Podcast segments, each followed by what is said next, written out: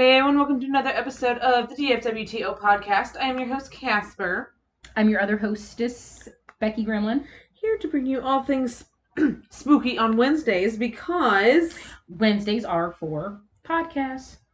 you guys, today is the day that Spirit Halloween are starting is starting to post their locations. Not when they're open, but they're posting their locations. And I work down the street from one. Lord help. what are you doing after work today? I'm going to Spirit Halloween. to spend money I don't have. anyway, so check your Spirit Halloween, type in your zip code, and you can see where the nearest Spirit Halloween is to you. Um, Hall- Spirit Halloween is not a current sponsor of us. I just love Spirit Halloween. Anyway, I'm like one of those guys at the end of a commercial when they're like, "How much?" Like, I guess we should just uh, preface, preface Disclaimer. that, uh, yeah, they are not a sponsor, but uh, we, yeah, we love Spirit Halloween around here. We stand. Before we get I into, buy home decor from Spirit Halloween. it should be open all year people. for that reason alone. That that upsets me. I that that will be a complaint, but you know, I mean, you do what you gotta do. You know, you do. Uh, before we get into our Dybbuk Box episode about instead of a haunted location, a haunted item, a word from our sponsor. Calm your body down. that was a lot of em- emphasis. I did. I was Um, feeling a bit Jonas Brothers. You're incredibly fast just and seems- strong. It seems to come out I know what you are. at the Say it. A Jonas Brother. I'm sorry. I don't know why that made me laugh as hard as it did. You know that's from the parody. took me out of nowhere. What? There's a parody called uh, "Vampires Suck," oh yeah, I and she said, Yeah, "I'm "You're incredibly yeah, fast and I've- strong." And I've she's like, "I know what you are," and he goes, "What?" And she's like, "A Jonas Brother," and he's like, "What?" I've seen I've seen that. Oh my god. oh my god. Vampires Suck is a Um, good parody, to be honest. It Anyway, is. It is. I will agree. It's very funny. I will agree. Anyways, guys. Um as always, uh like I said last week, we're going to be doing features every week of like just different items for sale up on the Etsy shop. Um and this week we're going to be uh looking more at like the body creams. Um last week was the uh blueberry lemon bath bombs. Um I also did a reel for the first time that took off, so I guess I'm going to be posting more of those Yeah, that was kind of cool. That's like, like, that. I guess that's the thing the kids are doing now. So, um, you know, if that's gonna get more traffic, then hey, you know, you do what you gotta do. Um, but Woo, yeah, woo, motherfucker. right. Um, so yeah, this week's feature will be the body creams. Um, again, everything is available on Etsy. Um, at Calm Your Body Down, Calm Your Body Down, see your BD on um, Instagram, but uh, pretty much Calm Your Body Down on both platforms. And uh, as always, free shipping anywhere in the US on all the items. And uh, yeah, that's it. Thank you. Come your body down. So, um, Especially. guys, we usually do a haunted location, but instead of a haunted location this month, we decided to talk about a haunted item. Now, I'm sure many of you have heard of the Dybbuk box. It is something that goes around, that's been going around for a long time. If you're a fan of Ghost Adventures, I know you've heard of it. Um, if you've seen, what is it, American Haunting? Is that what it's called? No. Is not- it just The Haunting? Wait, nope, that's a different one too. The There's just possession. too many- The possession. Okay, The possession. it's you're right. yeah. There's too many hauntings Because there's possessions. two, yeah. Because the American haunting is about the Bell Witch. The Right. haunting is uh Hill House. Yep. The yeah. Oh and my god. um it's guys, there's just a lot of hauntings. That's probably why there's, a lot, of hauntings and possessions and exorcisms of and there's just a lot of those. So That's why I appreciate when the possessions and the haunting or the the haunting and the exorcism they put of name of whatever. and Like, look at me knowing what those movies were. I was like, when you're a fucking horror fan and you're like, wait, no, the American haunting's about this. and I'm over here like, take notes. I fo- I forgot. Um. so the possession with Jeffrey Dean Morgan, that movie was based on a Dybbuk box. Yes. Excuse me. So basically, a Dybbuk box is a wine cabinet claimed to be haunted by a Dybbuk. We'll get down into, into a moment. A concept from a Jewish mythology. The box gained notoriety when it was auctioned on eBay by owner Kevin Mannis, who created a story featuring Jewish Holocaust survivors and paranormal claims as part of his eBay item description. Mannis' story was the inspiration for the horror film The Possession. It's really right in front of my face. It's fine. It's okay. Again, it's one of those words where you're just like, look. Um, so getting into what an actual Dybbuk is, because there is quite a bit of um, mythology into the history behind it, um, Jewish mythology, because um, it is essentially a demon, um, or what they would refer to as a uh, what's referred to here on Wikipedia as a malicious possessing spirit. So it's literally the dislocated soul of a dead person. Um, it is supposedly, or the dislocated soul supposedly leaves the host body once it has accomplished its goal after it has been exorcised. Uh, so the history behind them is that um, it looks like the term Dybbuk first appeared in 16th century writings, though it was ignored by mainstream scholarship until a play by S. Ansky entitled The Dybbuk was popularized um, in the concept uh, around literary circles. Earlier accounts of possession were of demonic pos- uh, earlier accounts of possession possession such as that given by Josephus or Josephus um, this was a first century uh, Roman Jewish historian uh, that was born in Jerusalem. Uh, demonic possession was rather that of ghosts. Uh, these accounts advocated uh, orthodoxy among the populace as a preventative measure. For example, it was suggested that a sloppily made uh, mezuzah, which is a piece of parchment containing decorative cases and inscribed with uh, specific Hebrew verses from the Torah, were entering or entering doubt about Moses, or sorry, entertaining doubt about Moses crossing the Red Sea opened one's household to Dybbuk possession. So pretty much anything that was not done within the measure of Jewish law was considered to be open to Dybbuk possession. So somewhat in the same way as a Christian, quote unquote, that you would open yourself up to demonic possession um, there's a lot of examples in the demonologist. Um, yes. You know, Ouija boards or any type of literature in your home about uh, black magic or just any, you know, being very ignorant of witchcraft, but thinking, oh, I'm going to try to do this, and you have literally no idea what you're doing.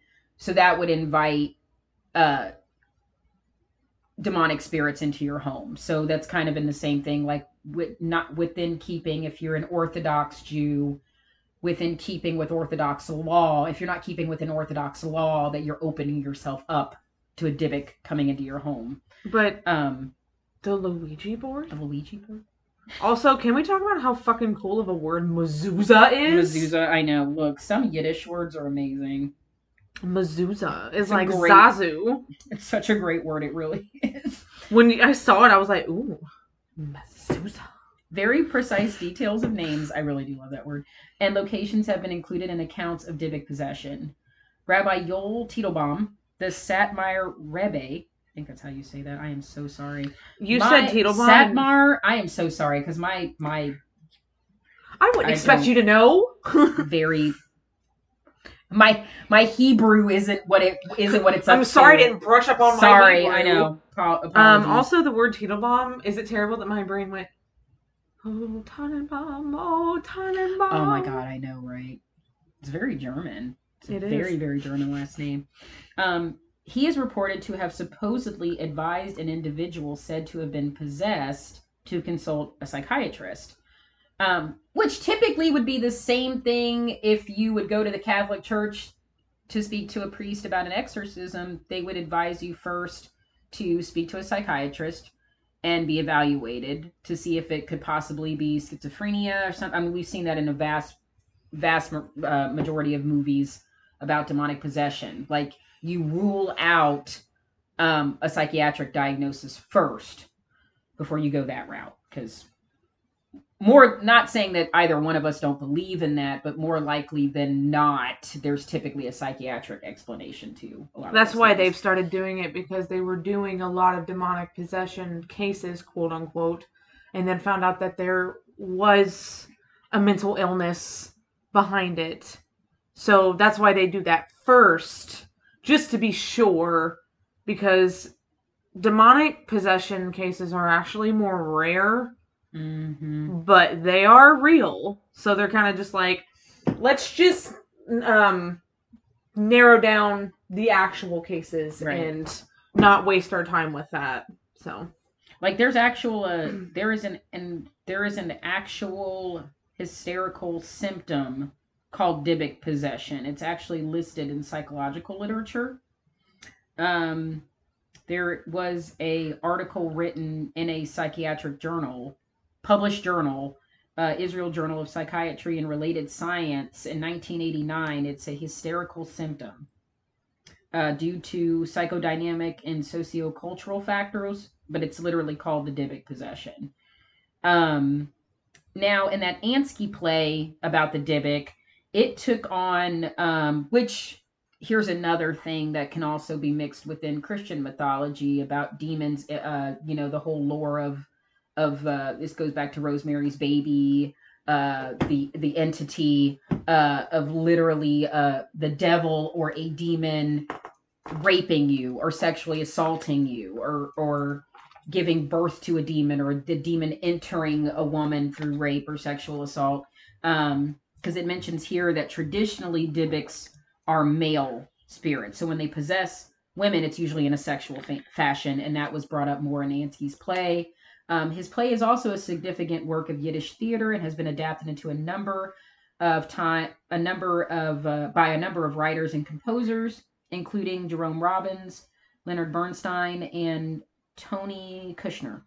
In the play specifically, a young bride is possessed by the ghost of the man she was meant to marry, had her father not broken a marriage agreement. There are other forms of soul transmigration in Jewish mythology, um, actually, wait, this actually was turned into a movie that I think you can actually find. You can stream it somewhere, and I think it came out in like the 30s or the 40s. So the actual play was turned into a film too. I think I really, I think you can stream it somewhere. Um, but uh, again, there's other forms of soul transmigration in Jewish mythology, in contrast to the Dybbuk and Eber or Iber, which literally mean, means impregnation, is a positive possession. It happens when a righteous soul temporarily temporarily possesses a body. This is also this is always done with consent, so that the soul can perform a mitzvah. The Gilgul, uh, which is Hebrew for rolling, puts forth the idea that a soul must live through many. Li- oh, okay, so like a soul is rolling through many lives before it gains the wisdom to rejoin with God. That sounds kind of similar to reincarnation. Uh, reincarnation. Yeah. In the psychological literature, oh yeah, it's cons- uh, actually literally considered a hysterical syndrome. But um, there was a um, I was telling I was talking to uh, Casper about uh, the unborn, and I think that like both of us pretty much came to the conclusion that like we didn't watch it or watched enough of it that we didn't pay any attention to it because I literally forgot like everything about this movie. I forgot the entire plot. I I literally forgot it was even about a Dybbuk. I I totally forgot. Um I thought it was hilarious because she messaged me and I was at work. You were like, "Wait, and this movie? Said, what?" And I was like, "She Look. said, man, The Unborn is so underrated." And I'm like, "This one because I you're talking about this one. This movie was pretty fucking awful." I was like, "Now it's no fucking uninvited, but it's because the acting is is left up to desire but it's it's the the storyline was really interesting in the way that it because the Dybbuk itself is a demon of Jewish mythology um because this has actually been brought up before about a Dybbuk being manifested in Nazi concentration camps and that's one thing that is talked about spoiler alert in um the unborn that this spirit is attached to an unborn twin and that it's literally a Dybbuk that's trying to come through her body. And the grandmother tells this story of being in a concentration camp with her brother, and her brother was transformed into a Dybbuk after he was um, after he died from having these horrible experiments done to him. Um, well, if you guys know, like the part again, spoiler movies like forever old ago. So anyway, if you haven't seen it yet, sorry.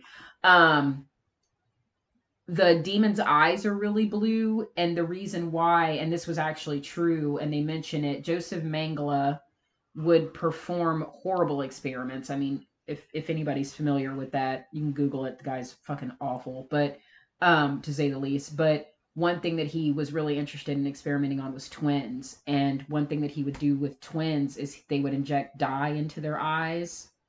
And what he did to the grandmother's twin brother is he injected blue dye into his eyes.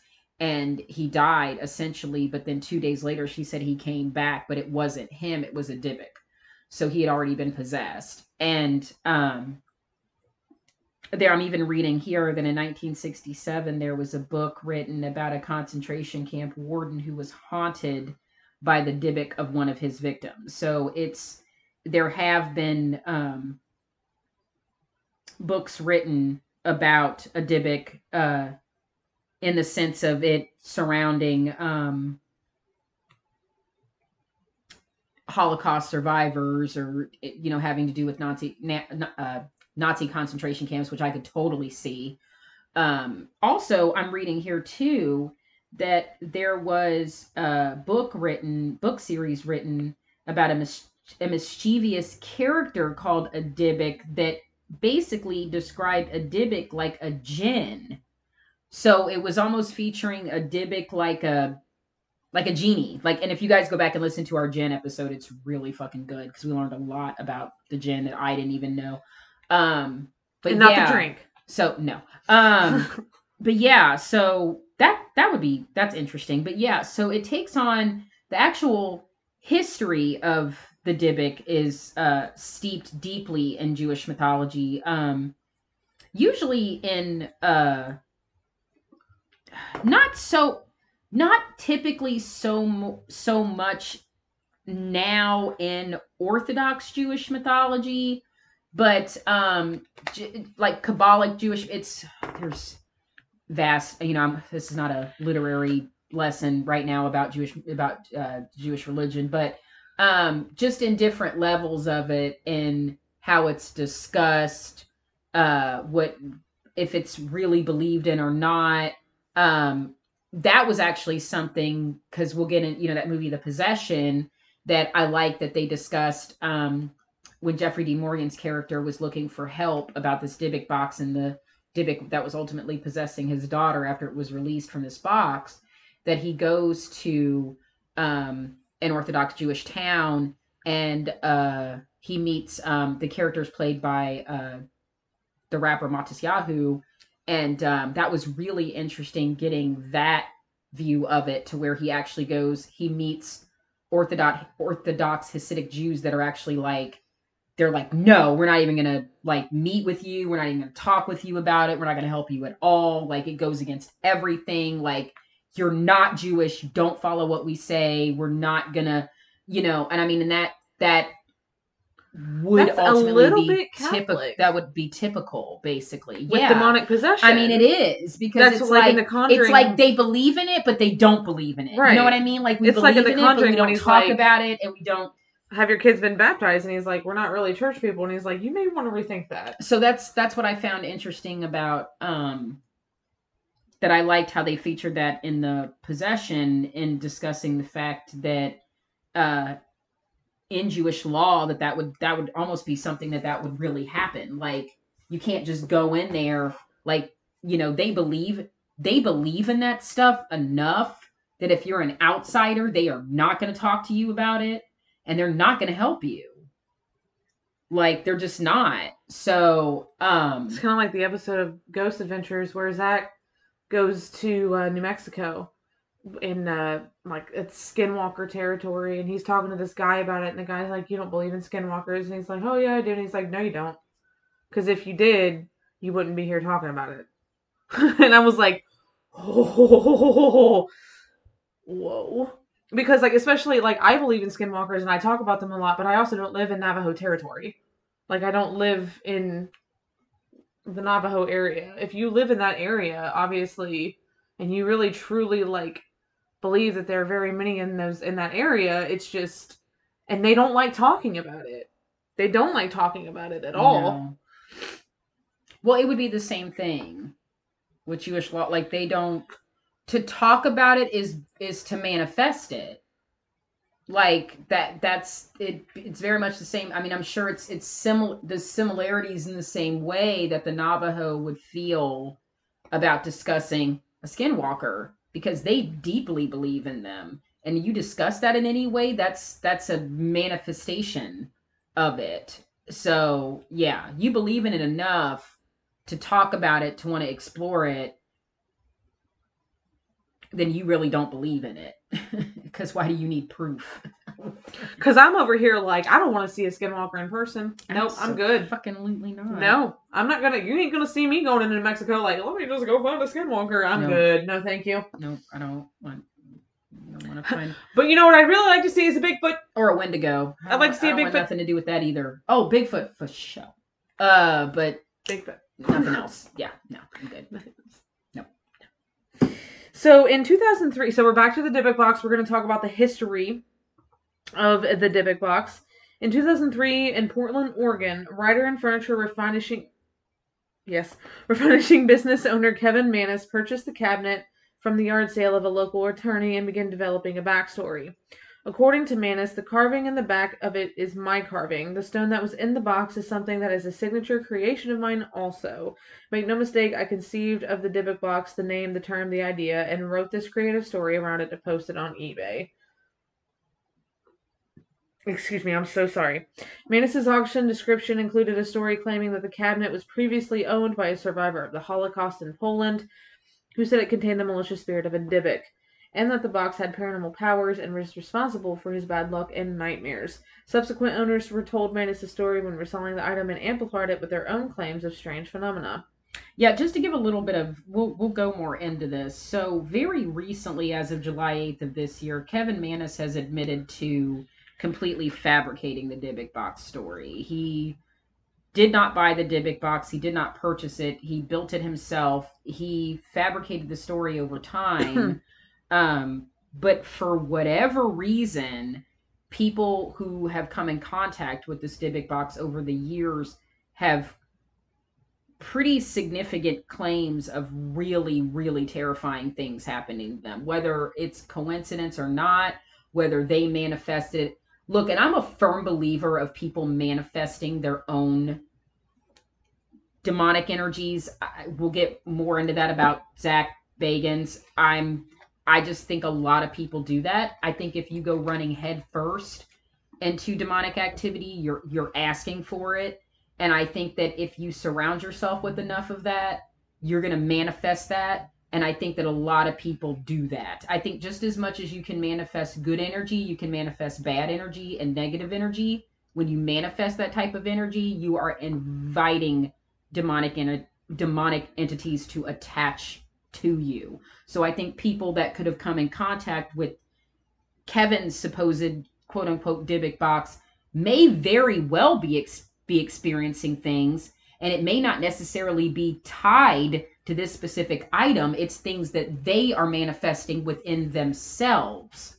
Or as we all know to some things are just coincidences. I i hate that a lot of people want you know sometimes people want to find something and something and it's just not fucking there and i and i get it you know? It, it's we we want to believe that there's oh no it has to be this this or this. It can't be coincidence. Well no some things really are just coincidences and it's really hard for people to accept. So that's also a thing as well. Some things just fucking happen. Don't try to fucking read into it. It just happens. Or what? you very well can manifest evil and it will bring in demonic activity. It I'm a firm believer in that. So Well, I mean, whether he lied about this or not, I could believe that people could have already had a demonic attachment, and then all of a sudden they come into contact with this box and they hear this story, and it's like it just, you know what I mean? The door was creaked, and right, it's like right whoosh. now it's like wide open. Exactly. Well, I mean, I'm I'm somebody who did that. I grew up in a home that, you know, we talked about God and we talked about angels, but we never really talked about demons. We did Mm, talk about mhm. Satan a lot, but we never really talked about demons. So, you know, me being my curious ass, dove deep into some shit.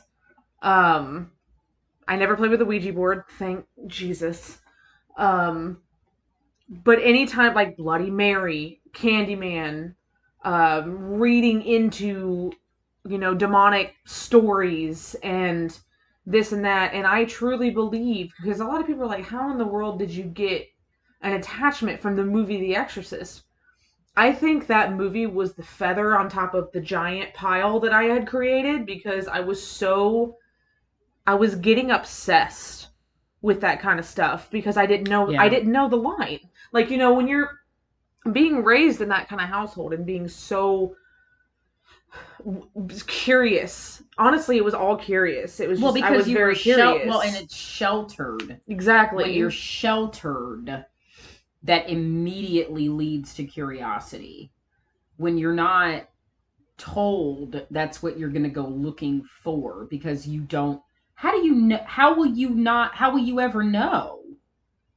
you wouldn't. if someone doesn't tell you, then you're going to go looking for it for it yourself. Now, luckily, and I'm shocked even with the way my mom was raised because she was raised Catholic, that my mom so openly discussed, uh, you know, like saw The Exorcist and like had uh like talked about Ed and Lorraine Warren like well not like actually I take that back. Like we talked about Ed and Lorraine Warren after Amityville because my mom really liked uh, the Amityville horror and like really liked that story. And uh it uh my mom would not watch The Exorcist. She actually wouldn't watch it. I watched it later, like obviously years later, not when I was a fucking kid, but and my mom would not watch it. Now that was like the one movie my mom, and that was because my mom was raised like if you were raised Catholic, Catholicism was like a whole different thing. I think like Baptist was Baptist didn't talk about demons. All Catholics talk about it's demons.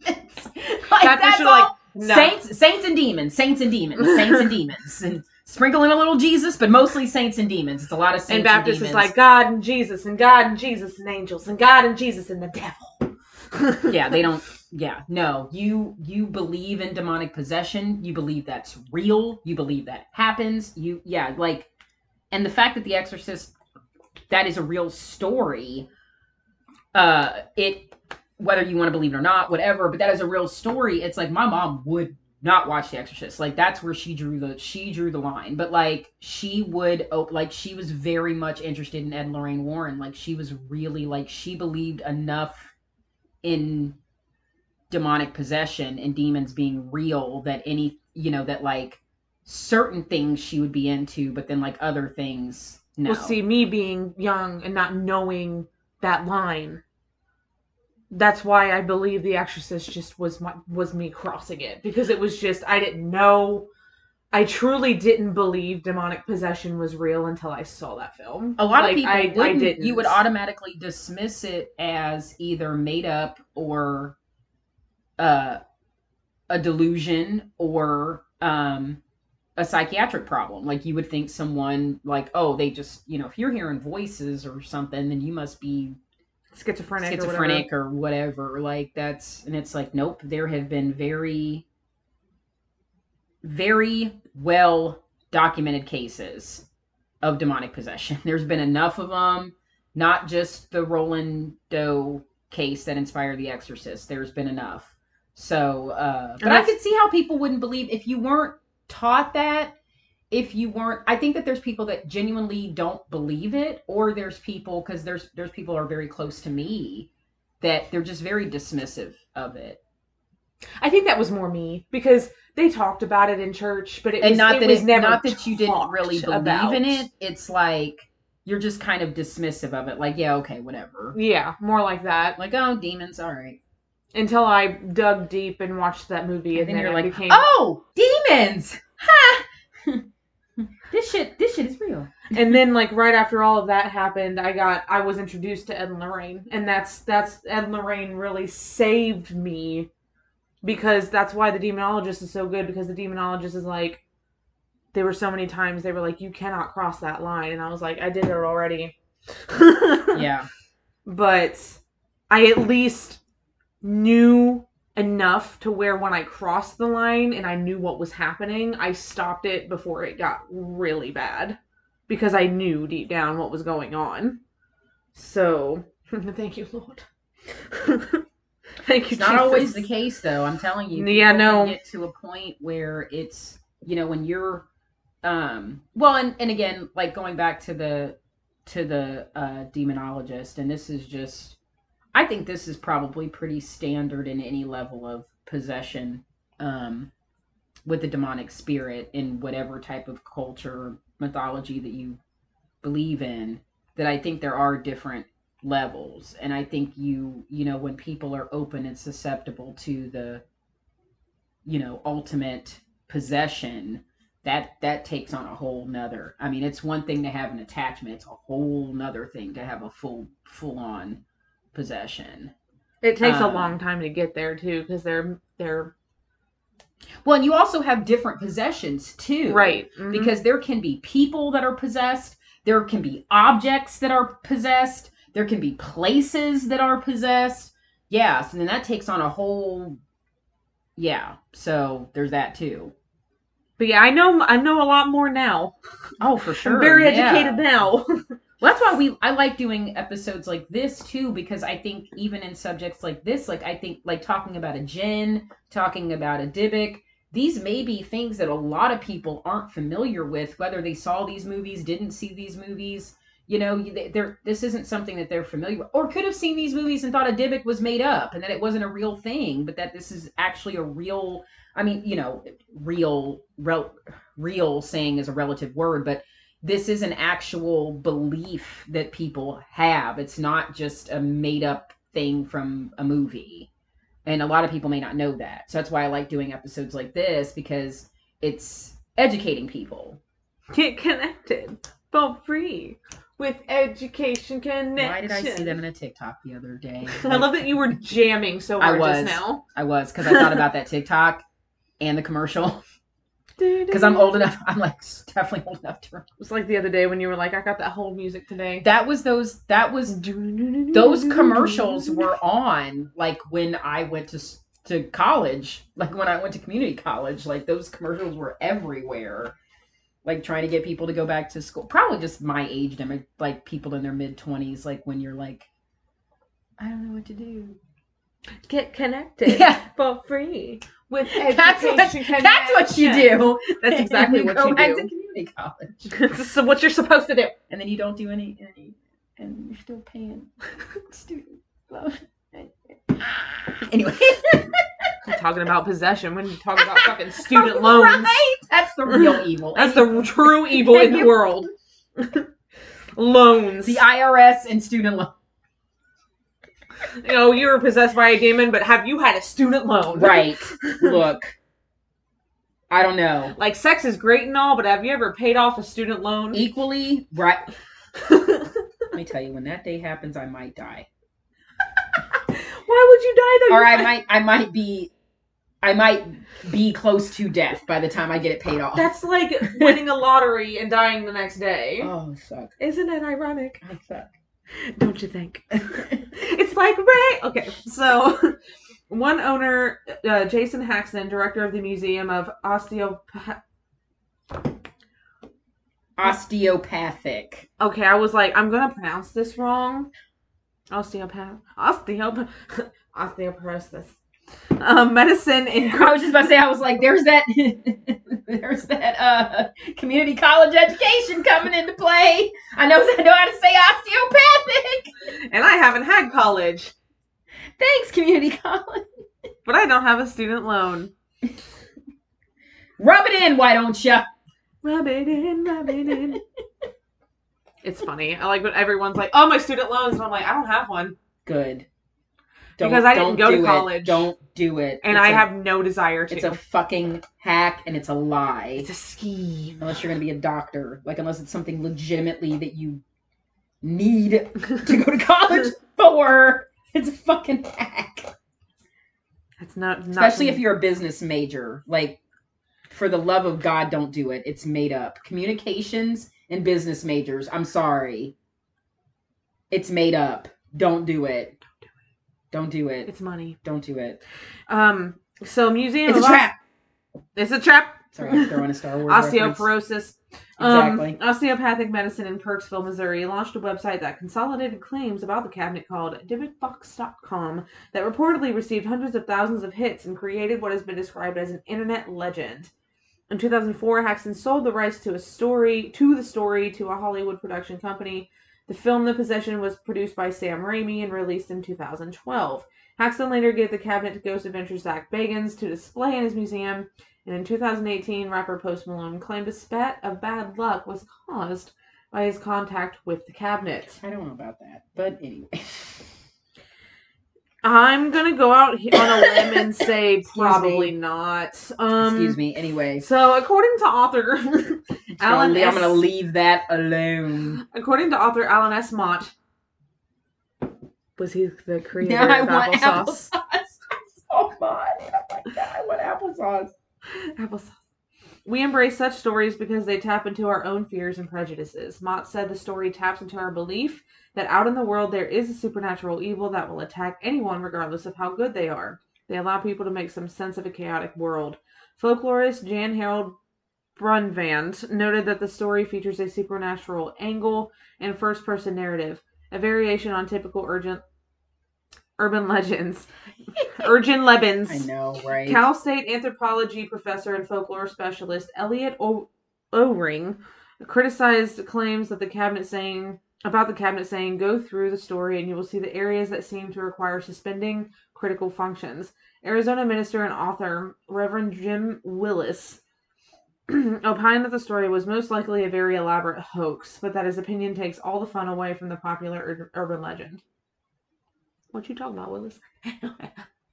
Chris Finch like I correct Myself. I just said Finch. Chris Chris French, Why did I see Finch too? I'm like, no. head of the animalistic psychology anomalistic, my bad. Anomalistic psychology research unit at Goldsmiths College said the box owners were already primed to be looking out for bad stuff. Bam. If you believe you've been cursed, then inevitably you explain the bad stuff happens in terms of what you perceive to be the cause. Put it like this I would be happy to own this object. Yeah. So this is exactly why Becky and I, when we go ghost hunting, when something happens, we try to explain it because the reason is is when you're going into these places, your mind is like, this place is haunted. You want to try to explain it first because your brain can conjure up anything as it being, oh well, that was paranormal. You could hear noise. Well, that was paranormal. Well, there could have been someone down there and they made a noise. You know, like you have to try to explain it first before being concrete like yeah i have absolutely no idea what that was yeah, I'm not gonna buy into something until I've investigated it and looked more into it. My, I mean, and that that would literally go for anything. Mm-hmm. Like, you know, you can't you can't take something at face value. Um, I think especially when when you're you know again like when you're doing what we're doing like or when, or when you're just doing any type of ghost hunt if you're taking it if you're taking it seriously you're going to try to uh take out all outside factors first before you can concretely say something is uh spirit activity or not. Because like genuinely how many times have we been like oh my god and then we're like oh there's someone there. Right exactly. Like how many times has yeah that happened? or just certain sounds that can be explained if something's a bug if if it's a flash on a camera if it's you know what i mean? Like it, it's you know you've got to be able to explain it first. Explain the explainable before you start going into the unexplainable because a lot of things can be explained away be a healthy skeptic. Yeah, you have Be, to be. you don't you don't have to be like, well, I believe in ghosts, so I can't be a skeptic. No, be a healthy skeptic. Oh my god! I mean, don't just, go in and be like, oh, I felt wind. Look, just Don't do be like, "Oh, well, that was a ghost." Just do that period in life Yes. anyway. Like, educate yourself about something. If something doesn't, if you're worried that something doesn't sound right or it's new or you don't understand it, hey, there's there's resources out there. There's credible. there are still credible resources out there if you know where to look and you know the people to talk to, so that you can just be more knowledgeable Find the truth. on things. Even if it's the- something you yeah. think you know a bunch about, research Whoa, it look, more. research it more anyway. Research 'cause it you could more. find way you could find things that maybe you didn't know. You know, I can think I can sit here and say I know paranormal shit inside and out. I don't. I, I Oh, do. not everything. I do, but do I know everything? No. And I love being more educated on it. I love learning new things. I love stuff like that, especially if it's something I'm really interested in. So in 2014, skeptical author Brian Dunning investigated the Dybbuk box leg- okay, the Dybbuk box legend and determined this. The whole idea of the box being inhabited by a Dybbuk is nonsensical, according to what a Dybbuk is supposed to be. The Encyclopedia Mythica describes it as a disembodied spirit possessing a living body that belongs to another soul, and usually talks from that person's mouth. An important 1914 Yiddish play, The Dybbuk, was about the spirit of a dead man who possessed the living body of a woman he had loved and had to be exorcised. Nowhere in that literature is there a precedent for a Dybbuk inhabiting a box or another inanimate object. In his closer look column in Skeptical Inquirer online in January 2019, investigators Excuse me. Kenny Beidle, Bi- I saw the word Bible and then I saw a D and I just like Beidle. Biddle reviewed the Dybbuk box he found on display in Zak Bagans' Haunted Museum in Las Vegas. His conclusion, following careful investigation of the cabinet's construction and history, was despite what various owners would have us think, the infamous Dybbuk box is not a haunted Jewish wine cabinet from Spain, but instead a minibar from New York. Biddle also re- wrote that he believes Mannis created the story from whole cloth and that this elaborate story that started the entire legend was not an account of real supernatural events, but instead a fictional backstory he came up with to sell an ordinary and incomplete minibar. Biddle's claim of the box and its legend being fraudulent is backed up by a screen capture of Facebook post made by the originator of the legend, Kevin Mannis, to the Haunt Me page. The post dated October 24th, 2015 states this I am the original creator of the story of the Dybbuk box, which appeared as one of my eBay posts back in 2003.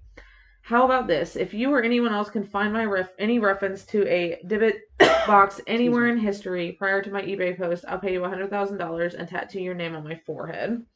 Mannis then later admitted this is what we were talking about to writer Charles Moss that the box was his own creation and that he added new elements to the story every year to help evolve it and keep it relevant and interesting. So yeah, he lied. Yeah, so apparently, I mean, I there's recently been as of last year some uh there was I think it was a four-part series done as a spin-off from Ghost Adventures called Ghost Adventures Quarantine where Zach and um, the crew of Ghost Adventures were in Zach's haunted museum, and one of the episodes was about opening not only Kevin's Dybbuk box, but supposedly another Dybbuk box that uh, Zach had been in contact with, or had had had been given, or got, or bought, or whatever.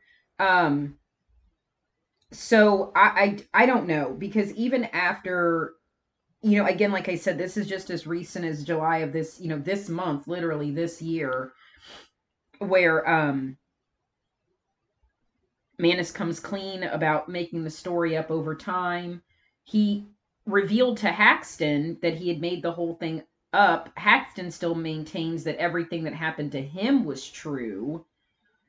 Um but he believes that it was something that Mannis did. Uh, Haxton states that he always called it a wish. I always called it a wish box. Whoever created the Dybbuk box gave it a power to do something. The creation of the Dybbuk box and its story created a ripple effect in people's lives. He referred to Mannis when he stated that the sum of the Dybbuk box is greater than he had ever imagined. Um, uh, Charles Moss, who we mentioned, wrote an email to Zak uh, Bagans, who initially declined to be interviewed, to inform him that Mannis had lied. And then he was privy to communication between Mannis and Bagans, where Mannis messages him saying, um, oh, I'm sorry, Mannis messages Moss to say he had just gotten a call from Bagans, and Mannis wrote, Not good, not happy, and you won't believe the shit happening now around me. Seriously, I'm getting bombarded with the curse. Then he lists the events that have happened to him in the last week, including his car breaking down, his girlfriend leaving him, his mother dying, and two of his friends passing away. I'm not going to go into the rest of the stuff that he that has occurred over the last seven days. He adds, but it is striking to say the least, and it comes it keeps coming Despite all this and the subsequent messages, he still refers to the original Dybbuk box story that he wrote is fictional. Later, I hear from Bagans via email. This is Charles Moss saying this that Bagans wrote him back, stating that since him since him owning the Dybbuk box, him him owning the Dybbuk box, Zach uh, there have been countless documented experiences that people have had with it, not just myself, but museum staff, Post Malone, most notably, crew members, visitors. He also claimed that multiple guests were severe, severely affected by the Dybbuk box um, or the room that it's actually kept in, that they had to be escorted out uh, on stretchers. Um, I don't believe this to be the full truth, he writes in response to what Mannis said about making the story up. He cites some of the things that have befallen Mannis in the past week, which Mannis shared with him. And Zach uh, goes on to state that I think there is so much more to the Dybbuk box, regardless of its origins. It is cursed and evil. I'm not surprised that there is more controversy and conflict that keeps arising from it. The Dybbuk box has always raised questions and intrigue, and this adds to the narrative. Um, for those who always doubted Mannis's story, this article is their uh, confirmation for those who believe in the Dybbuk box. Mannis's admission won't have much effect. The Dybbuk box has been the focus of books, uh, major motion picture, and TV shows. Bagans writes in conclusion of his email, and there is more to this powerful cursed item. Its story is still being told. Um, so I guess what Mannis is implying and what Zach is going on to state that even though the actual Dybbuk box that Mannis created and built and the story that he made up behind it doesn't matter. There's still some evil attached to this object enough of it so that um it's not only caused things to happen to uh what was that Haxton guy's first name? Um oh no I just had it Oh no, the guy John. That, the guy that had that museum. Yeah. Was it John Haxton? Um, it was. It started with a J. I. Jason Haxton. Jason. I'm sorry. The uh, the guy who had the museum. Uh, Jason Haxton still says things have happened to him. Kevin Mannis still said things have happened to him. He's the one that said his girlfriend left him, mom died, all this stuff happened. Uh, Zach saying things are happening to people in the museum still. Again, I think these are things that they manifested themselves. Also, I don't no think offense, it has Zach. anything to do with this box. Um, I think it also goes back again to what Brian Dunning said, who's a skeptical author. Um, he's a scientific skeptic. He writes for a weekly po- podcast called Skeptoid. Um, and he, going back to specifically what he said, which I mentioned in the beginning, is if you look at the actual origin of what a Dybbuk is actually supposed to be, it is a disembodied spirit that possesses a living body belonging to another soul. Nowhere in the folklore is there any precedent that states a Dybbuk inhabits a box or an inanimate object. Now, I think in the movie The Possession, they seem to always get around it essentially possessing a box that it was just happened to be contained in this box and it was trying to possess this child. So typically when something, I mean, you could take this back to Chucky, you could take this to Annabelle, you could take this to anything. When a spirit is inhabiting an inanimate object, that's not its home. It's a host until it's finding a body and a soul to possess. So I think that's how they got around it when they were trying to make the movie is saying that there is nothing specifically possessing quote unquote this Dybbuk box, this box or whatever. the Dybbuk is just a host. The Dybbuk is just being held in this box for now until it finds a host, essentially, to possess. Um so yeah, I don't again, I don't know um another thing in this quarantine episode is Zach claimed to have two of them, not only the one that Kevin Mannis made whatever, but he also had this other smaller box and he tells this story that there's supposedly seven of them um and that if all seven come together he even interviewed somebody i don't know who it was but he interviewed somebody on this episode he interviewed kevin mannis but he also interviewed someone else and they claim to have a Dybbuk box like apparently there's five of them that people have in possession. Zach supposedly has two of the five, and then the other two are buried, unclaimed. Supposedly nobody knows where they are. So who's to say? I don't know. I don't know if I necessarily. I don't know where he got this story from.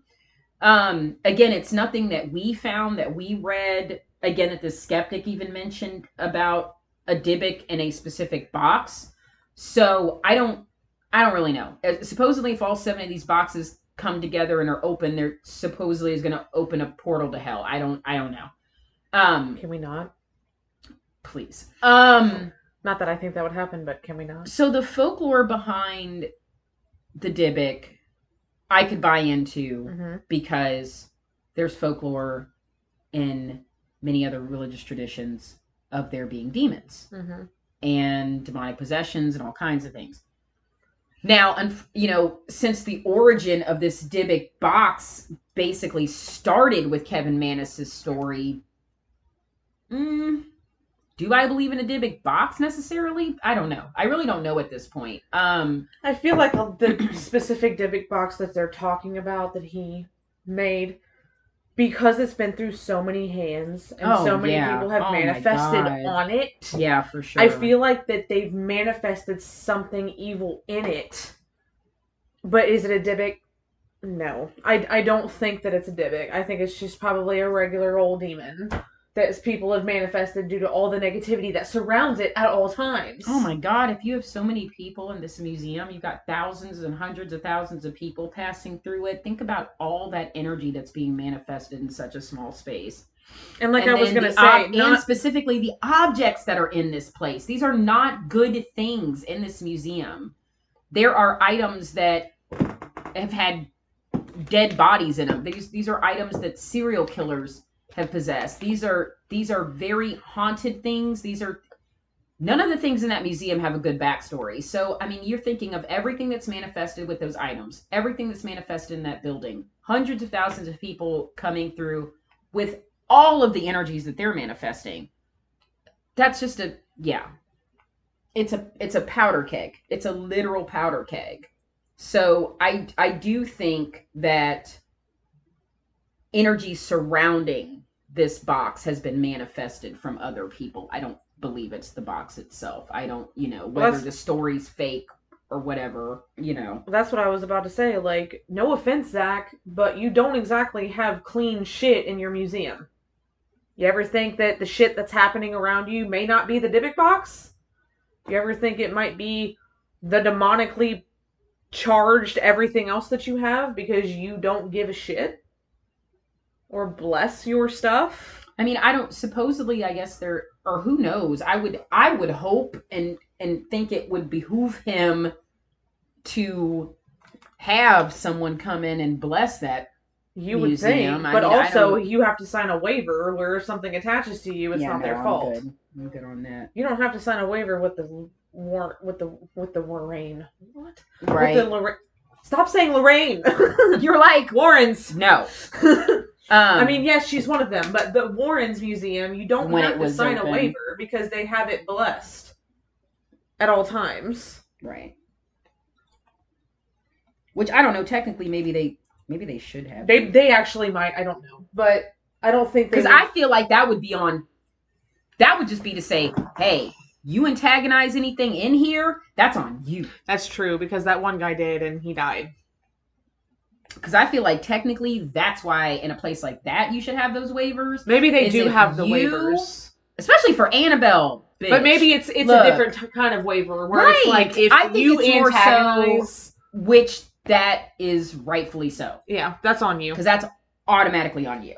I would not fucking walk up to that Annabelle doll and be like, "Show me what you got, bitch." You're just you're just asking to die. But I feel like for Zach's museum, it's more aligned with, oh, you're stepping into this place, enter at your own risk. What the basically, fuck? and this is exactly. Yeah, I don't like that. I love Ghost Adventures. I I love Zach and Aaron. I love watching that show. But Zach genuinely worries me because he does not have he doesn't respect demons. He doesn't respect them. Mm-mm. Not at Um, all. He he just he doesn't care. He just runs headfirst into anything demonic and is like, "Yes." And that worries me for him. Like it genuinely does. Like I had a friend of mine we were talking about the uh, the farmhouse that The Conjuring is based off of. I forget what it's actually called. Uh, but the one in Connecticut and um they were like, "Yeah, I would love to go with Zach someday." And I'm like, "I would never step foot in that house with him." Mm-mm. I would never step foot in that house, period. But I would never step foot in that house with him because he's going to bring, he's going to, the negative energy that he already has around him that he has constantly had to get exorcised because you know he's had demonic attachments. He's talked about it. So not only that, you're walking into a house that literally people who have stayed for two or three days have a Blair Witch effect where they have no concept of time. There's time lost. They have no idea what's going on. Um, they've had demonic possessions in the house. Like I just, I don't want to step foot in that house for that reason alone. But I would never want to step foot in that house where someone who wants to antagonize the demonic spirits. No, thank you. Right. like we know they're already there. You don't need to.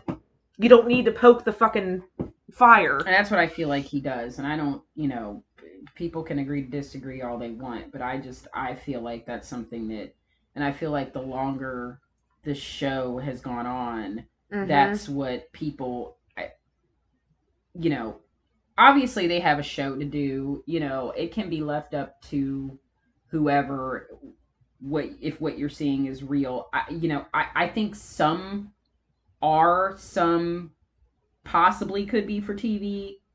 You know, that happens as well. You know, it's something you've got to acknowledge. But um obviously the longer it's gone on, you know, I checked the other day because there's a new season that just started. There was a new episode. No, not trying to promo for Ghost Avengers right now.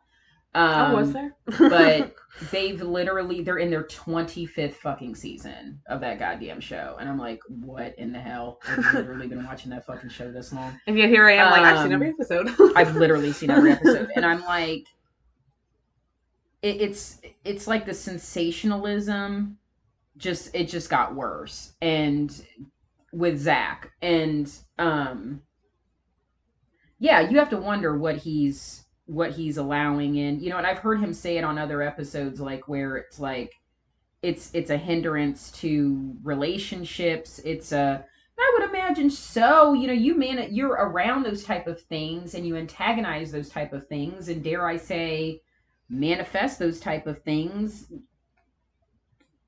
Yeah, no partner is gonna want to be around all your fucking negativity because the closer they grow to you, they're gonna feed off of that. Nobody Yep. wants to fucking be around that. So yeah, I don't. Not to mention, he just. He's a bro. he just puts off vibes He's just a already.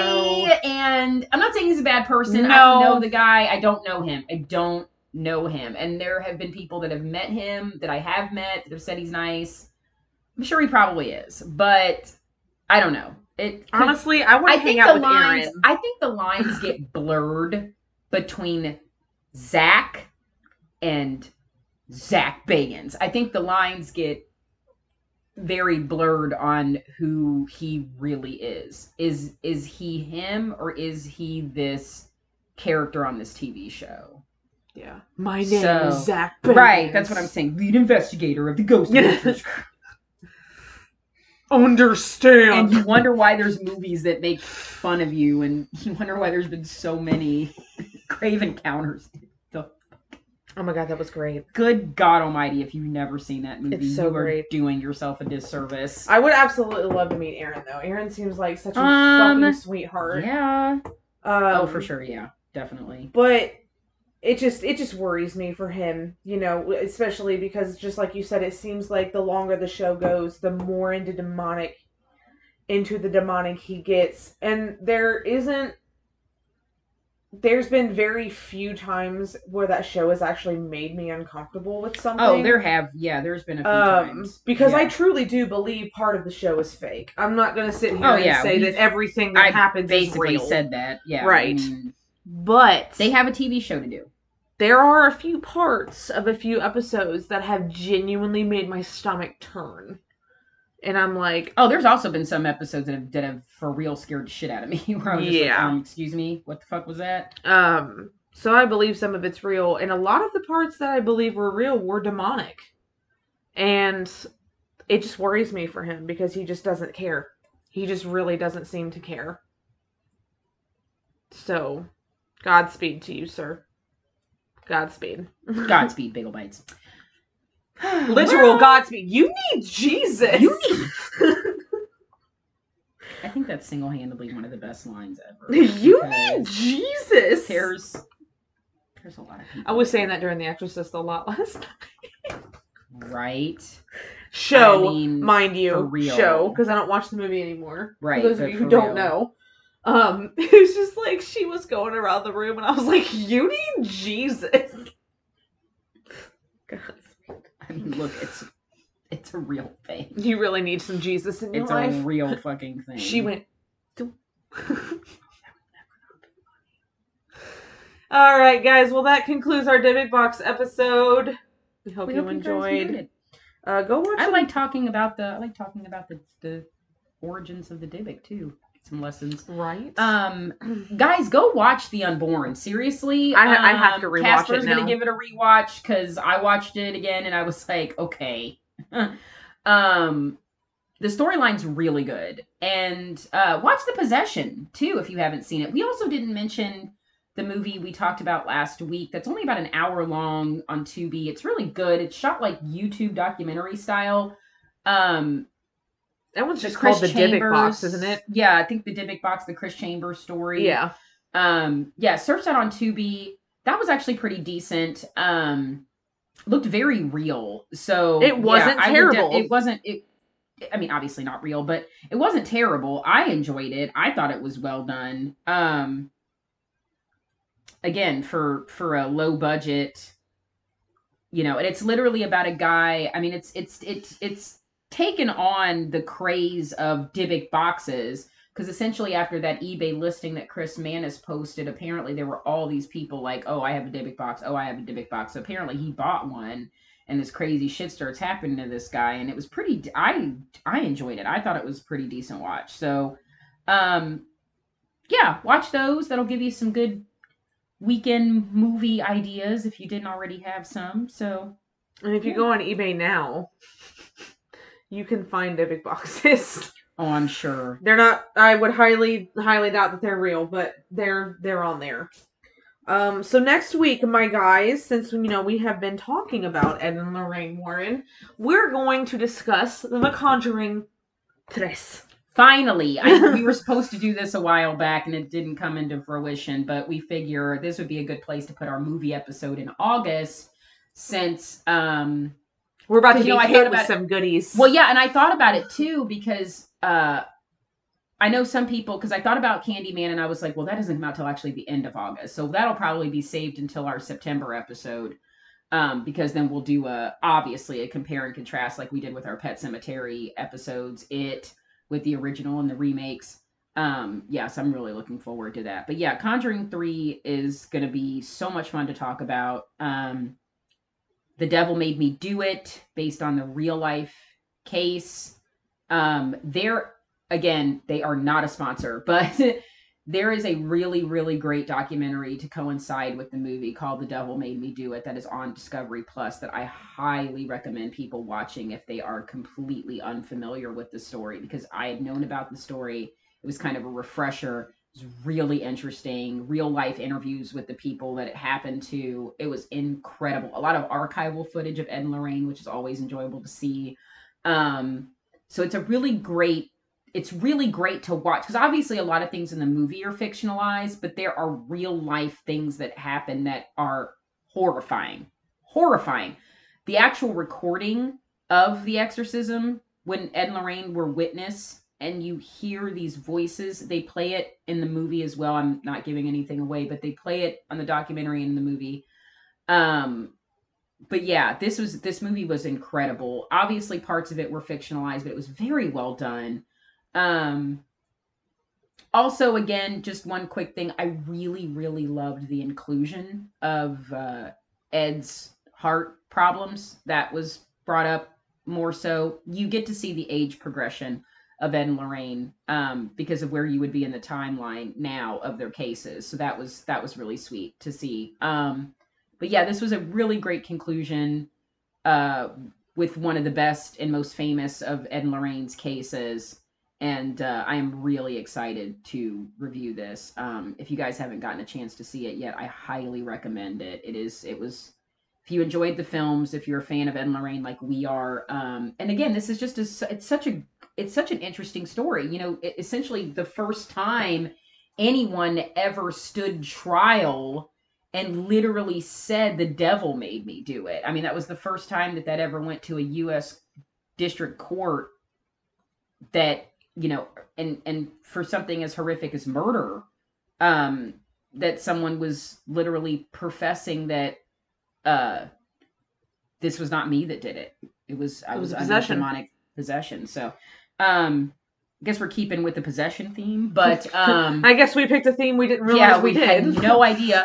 um, but yeah, this will be fun to talk about because it was uh, you know, I I enjoyed this. I thought this was a really good conclusion to the movies. The you know the the Conjuring series has just been an incredibly wonder wonderful series. And the first movie, the second movie about the Enfield poltergeist, this one they're they're just they're great. They really are. They literally are everything that horror is because and I was pleasantly surprised because the director of this one was the one who directed La Llorona, and that was a disaster. We I was a little worried. we were just a tad bit on on. I was just a little worried, a little bit on edge, but uh, yeah, it came it came together. No, he did a good job. It came together, and it was well done. He so. did a very good job. Um, so yeah, look forward to that next week, guys. Make sure you watch it if you haven't. I think it's still on HBO Max. I believe so. Um, it was featured on HBO Max for a while, but uh, I say you, you could probably to... get it on Fandango or like something to stream or rent at this point. I guess apparently some theaters are still playing it. But, oh, really? Um, yeah, it's it's for stream and rent just about everywhere now. Um, but yeah, it did have that agreement with HBO Max for a while that they were showing it for free as it was running in theaters. I guess some theaters might still possibly be showing it, but at this point now it's uh it's uh streaming for rent. Do do the thing on, on plat- stream to rent. So yeah, definitely support. Um so guys, you know of course we have Facebook, Instagram, and Twitter all at DFWTO podcast. The handles are DFWTO8811. Please subscribe to us and give us a follow on Podbean, Spotify, Google Podcast, and iTunes. Leave a review because we're just awesome. And reviews help. Help. They really do. Everything is awesome. Everything. So, guys, yeah, have a great week. Be safe. Do your thing. Go watch The Conjuring 3. go read The Demonologist. Go watch the Conjuring movies, the whole universe, all of them. Just not La Llorona. You can skip Annabelle too. Yeah, just just skip the ones that don't matter. The only reason you should watch Annabelle is to watch Annabelle Creation directly after because right. it's amazing. Right. Um, I yeah. But that's it. This is true. Okay, guys, have a great day. uh, don't we forget. What I forget? We're forgetting. What I forget? Don't. Oh. I'm tired. She forgot. I'm tired. She forgot. and I've But you so- guys don't forget. I'm so, I you know I've been so good at remembering. you have been good. It's okay. It's just today. But you It's guys alright. don't forget. Exactly. Don't Don't fuck with the original. Don't okay. do that. Don't Don't- forget don't because forget I forgot and it ruined my life. It's okay. it's all right. I'm filled with It's not. chagrin. It's not. It's not life. It's not life ruining. It's not. You're not canceled. You're a life ruiner. You're you not ruin canceled. people's lives. She's a life ruiner. She ruins people's lives. I'm filled with chagrin. Okay, guys, have a good weekend. Bye.